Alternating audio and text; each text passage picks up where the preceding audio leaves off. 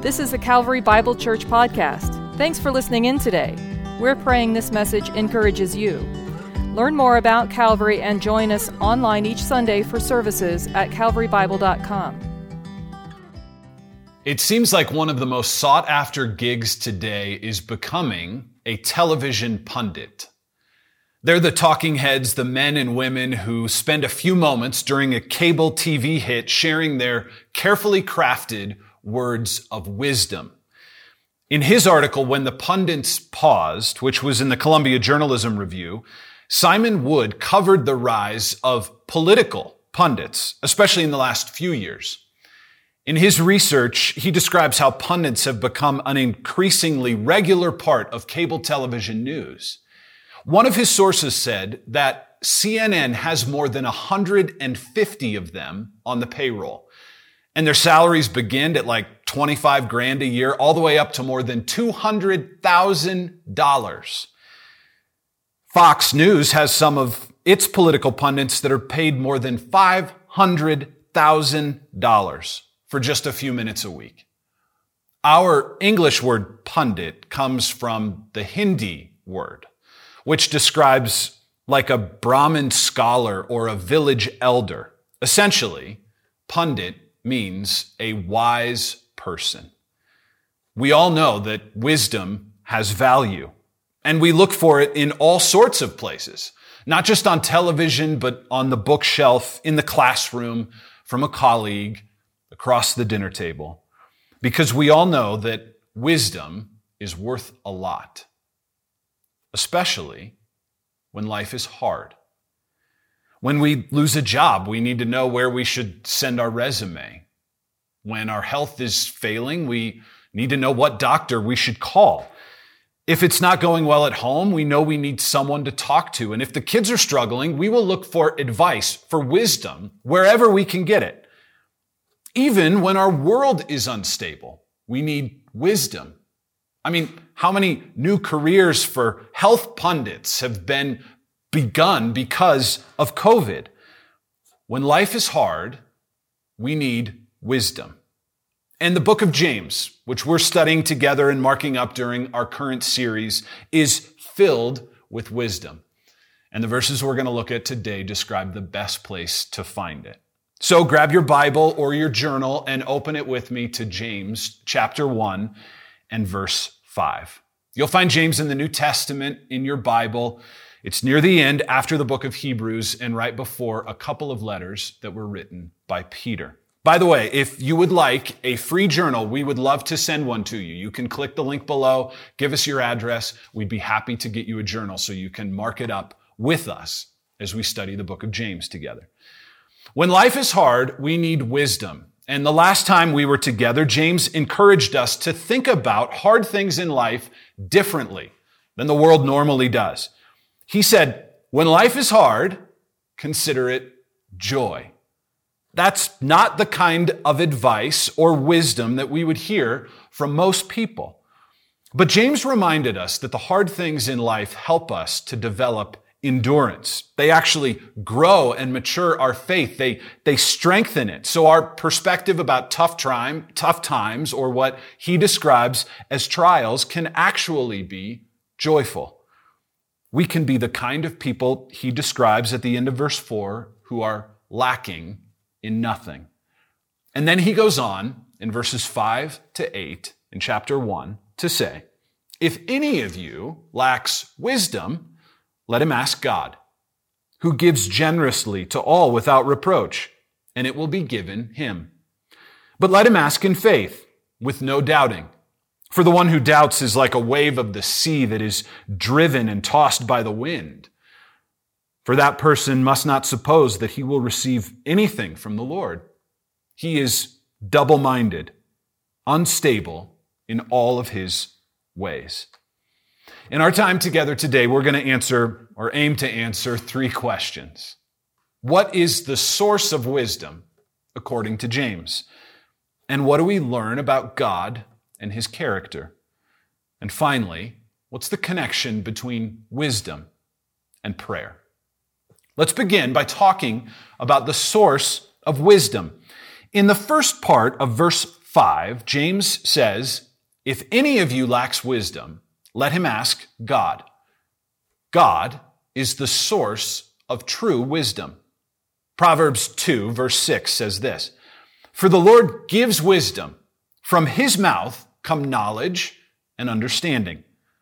Knowledge and understanding are, are two components of wisdom, but you need both of them together. Wisdom is like the way we apply knowledge to our life. We probably all know people who are super smart, but lack all sorts of common sense.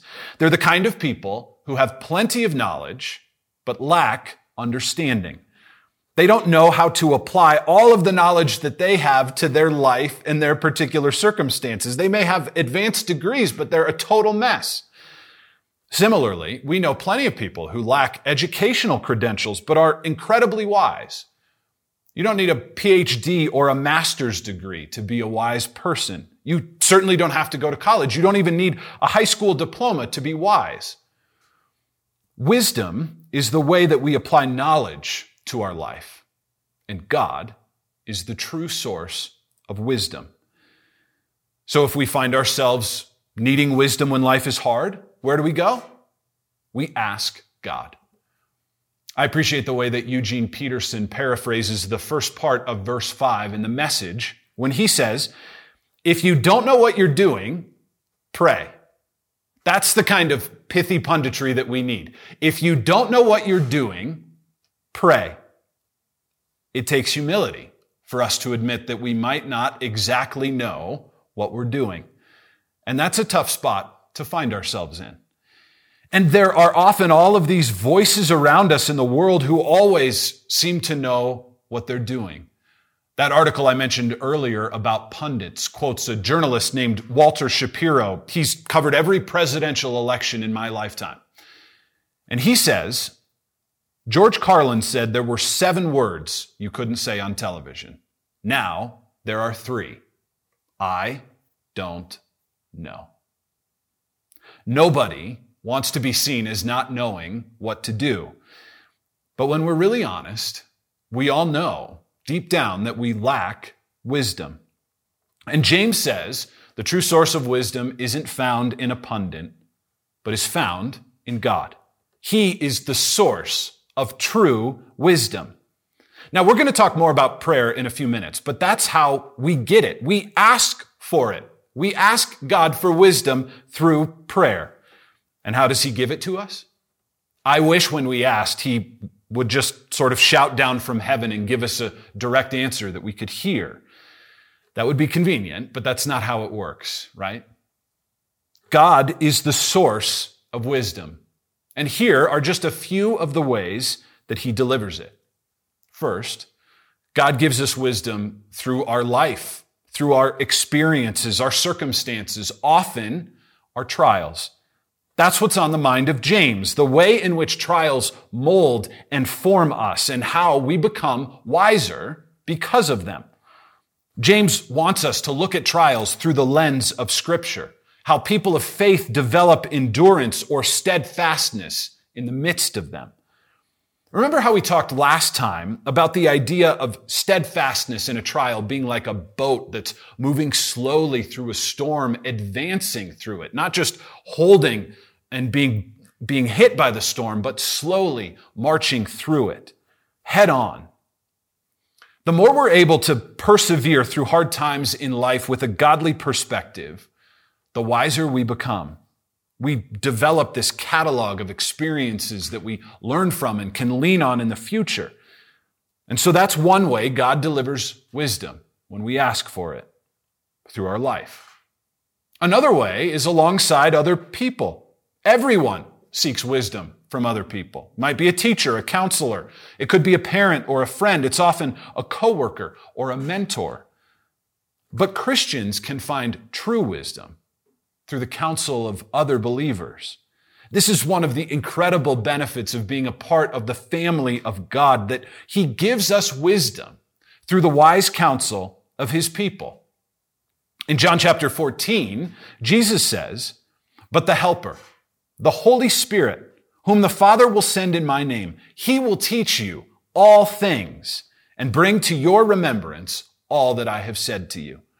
The Holy Spirit lives in every believer, and Jesus promises that the Holy Spirit would teach us all things, that he would bring to mind all of the things that Jesus has taught us. And so, as we ask God for wisdom and seek the wise counsel of godly people, God reveals wisdom to us through them. This is why we encourage every person at Calvary to be part of a life group where we can experience wise, godly counsel from other people who follow Jesus. And we can pray together about our need for wisdom from God and then test out what we sense God is revealing to us and rely on others to help us discern if this is true wisdom from God. So God delivers wisdom to us through our life experiences by wise counsel from his people and of course in his word.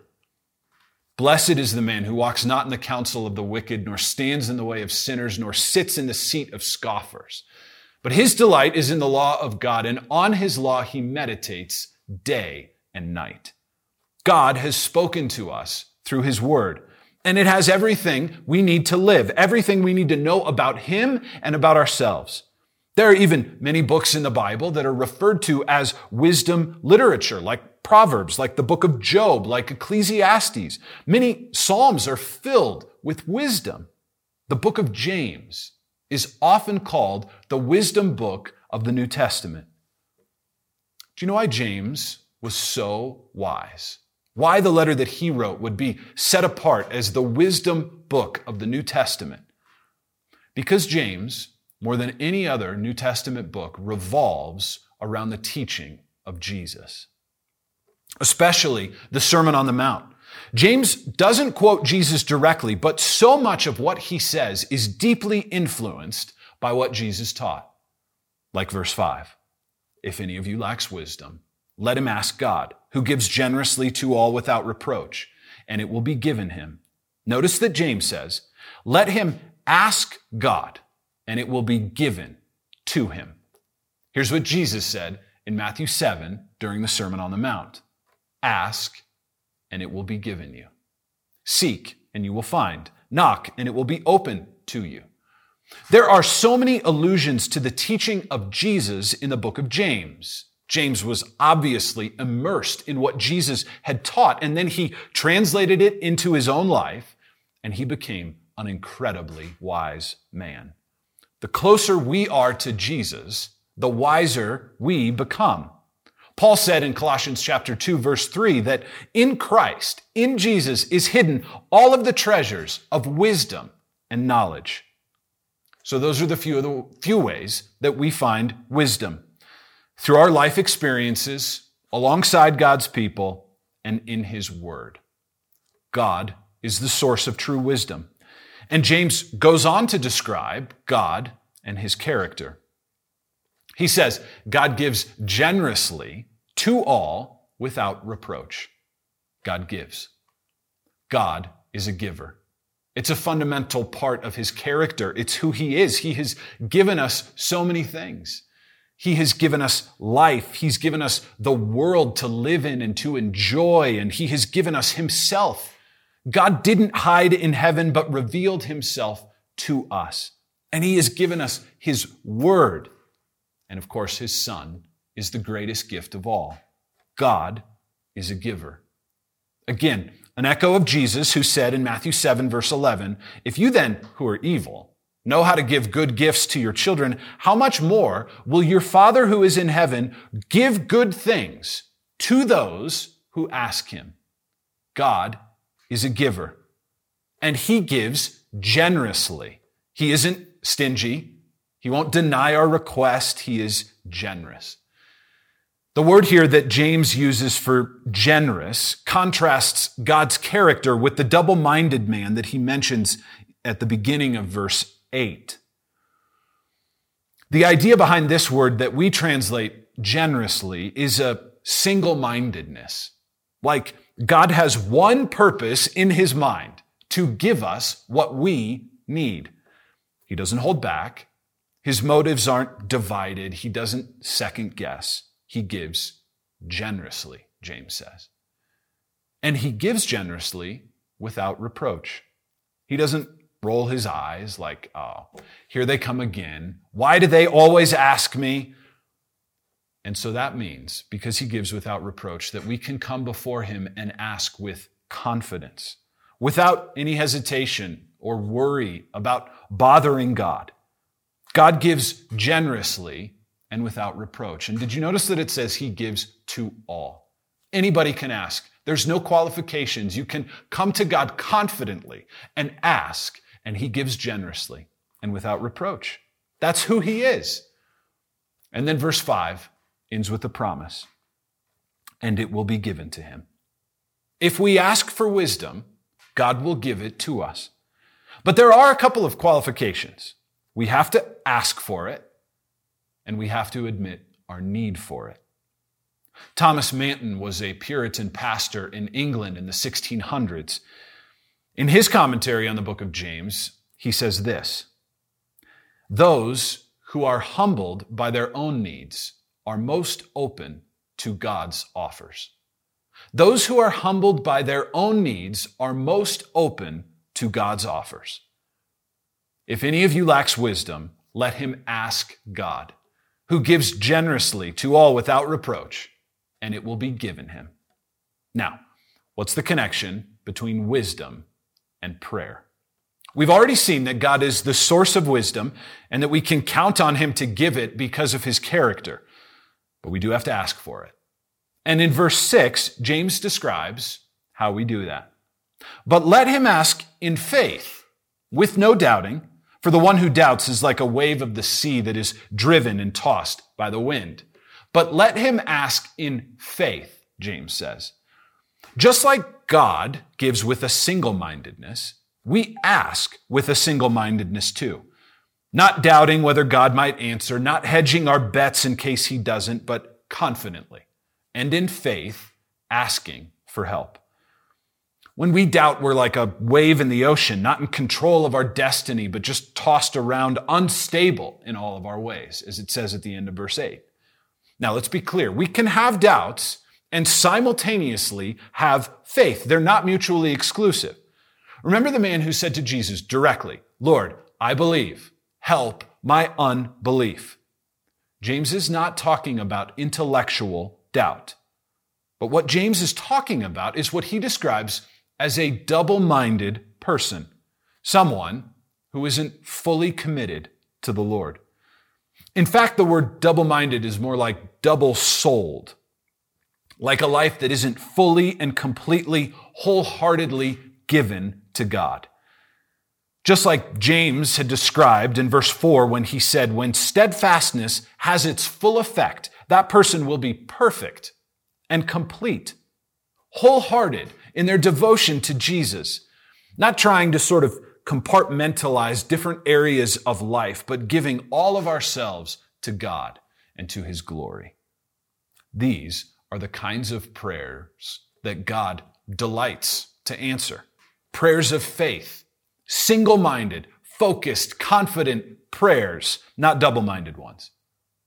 Do you see how James is drawing the parallel between the character of God and our character? Between God's single mindedness in giving and our single mindedness in praying?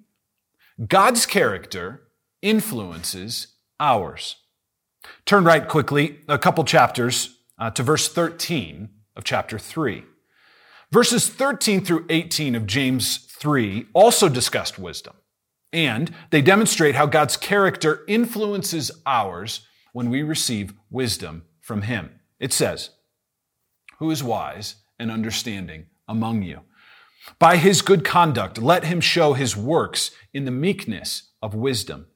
But if you have bitter jealousy and selfish ambition in your hearts, do not boast and be false to the truth.